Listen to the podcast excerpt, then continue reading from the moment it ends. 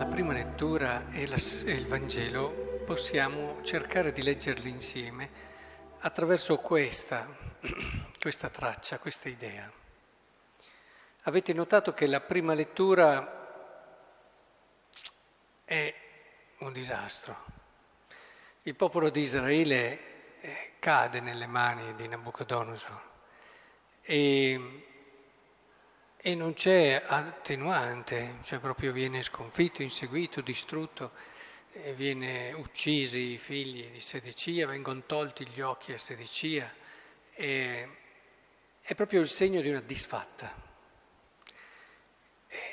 Ed è nella storia di Israele costante questo momenti di salvezza e momenti di caduta, momenti di disfatta. Credo che sia importante però eh, cogliere questo spesso si dà un'interpretazione religiosa ed è giusto farlo alla storia. Però questa interpretazione religiosa io non la vorrei limitare solamente al fatto che Israele è stato sconfitto perché non ha obbedito al Signore, perché ha peccato. Tipica no? interpretazione, spesso anche nei profeti. A volte ci sono queste motivazioni, ma con Gesù si è fatto un passo avanti in questa interpretazione della storia, perché altrimenti se fosse così, se c'era una persona che non aveva offeso Dio, che era innocente, che era buona, era Gesù ed è finito in croce.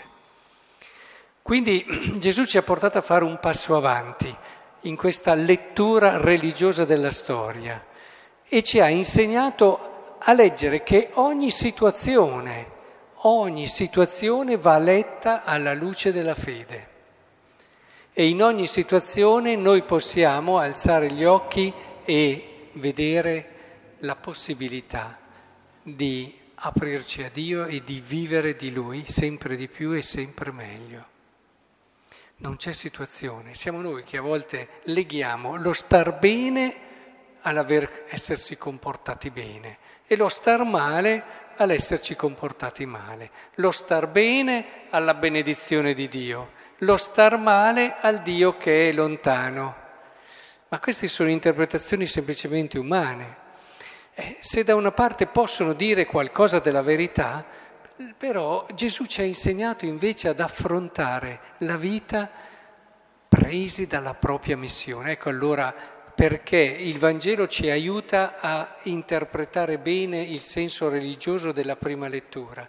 Perché Gesù, avete visto, ha fatto un miracolo, ha sanato questa persona, ma non gliene può importare di meno degli applausi della gente, del bravo, guarda che uomo giusto, guarda che parola santa che ha, è uno che parla con autorità, lui sì che è diverso dagli altri, guarda che poteri particolari, e sicuramente viene da Dio perché ha fatto queste cose. A me non interessa niente Gesù di questa roba.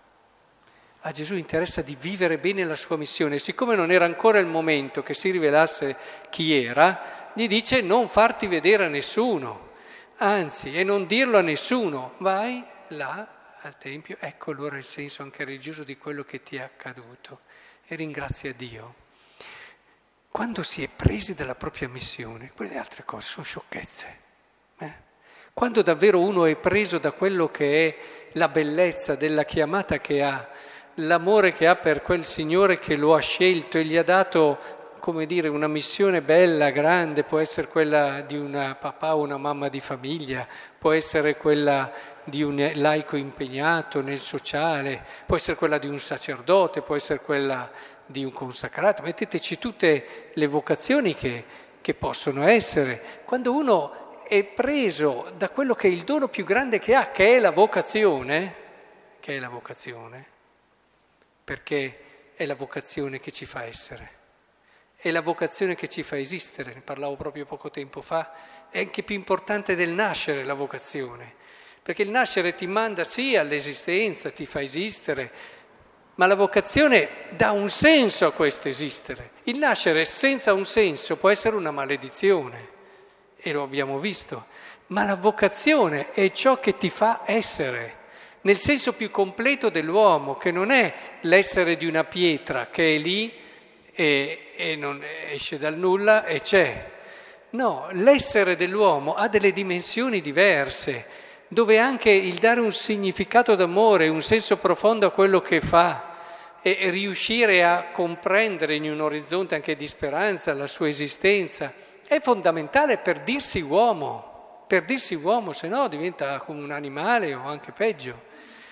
Ora, in questo senso, la vocazione è tutto quello che abbiamo, per questo dobbiamo nel silenzio della preghiera, nel dedicare tempo a Dio, nel leggere quello che ci accade, ecco quello che vi dicevo prima sulla prima lettura, imparare a leggere tutto quello che ci accade alla luce della nostra missione, alla luce della nostra chiamata. Questa è la vera lettura religiosa. Eh? Può succedere anche un disastro nella nostra vita Può succedere una malattia, una cosa terribile, ma io lo leggo alla luce della mia missione. Questa cosa mi può aiutare nella mia missione, anche se è un disastro. Se io ho un riferimento che è portato fuori da me, nel senso che mi proietta fuori, che è la tua missione, è chiaro che ogni situazione la posso leggere, intendere e la posso orientare lì, proprio come faceva Gesù. Gesù ha fatto sì cose straordinarie, ma anche quello che ha vissuto di terribile. Tutto è stato messo alla luce della sua missione. Padre, nelle tue mani affido il mio spirito. Non era un fallimento, letto alla luce della fede, era il compimento della sua missione. Ecco, se impariamo davvero a vivere questo, che libertà, che libertà di spirito, che libertà di cuore. Che forza quella vera del Vangelo, non quella dei caratteri un po' duri. Che capacità ampia eh, di affrontare le situazioni e di leggerle guardando avanti e cogliendole nel loro significato più profondo. Si dice no, è uno che vede lontano, anche nel campo dello spirito. I santi sono quelli che vedevano più lontano di tutti, per questo capivano il perché di una cosa o dell'altra. Che il Signore allora ci aiuti e ci permetta di vivere sempre meglio, sempre di più la nostra vocazione.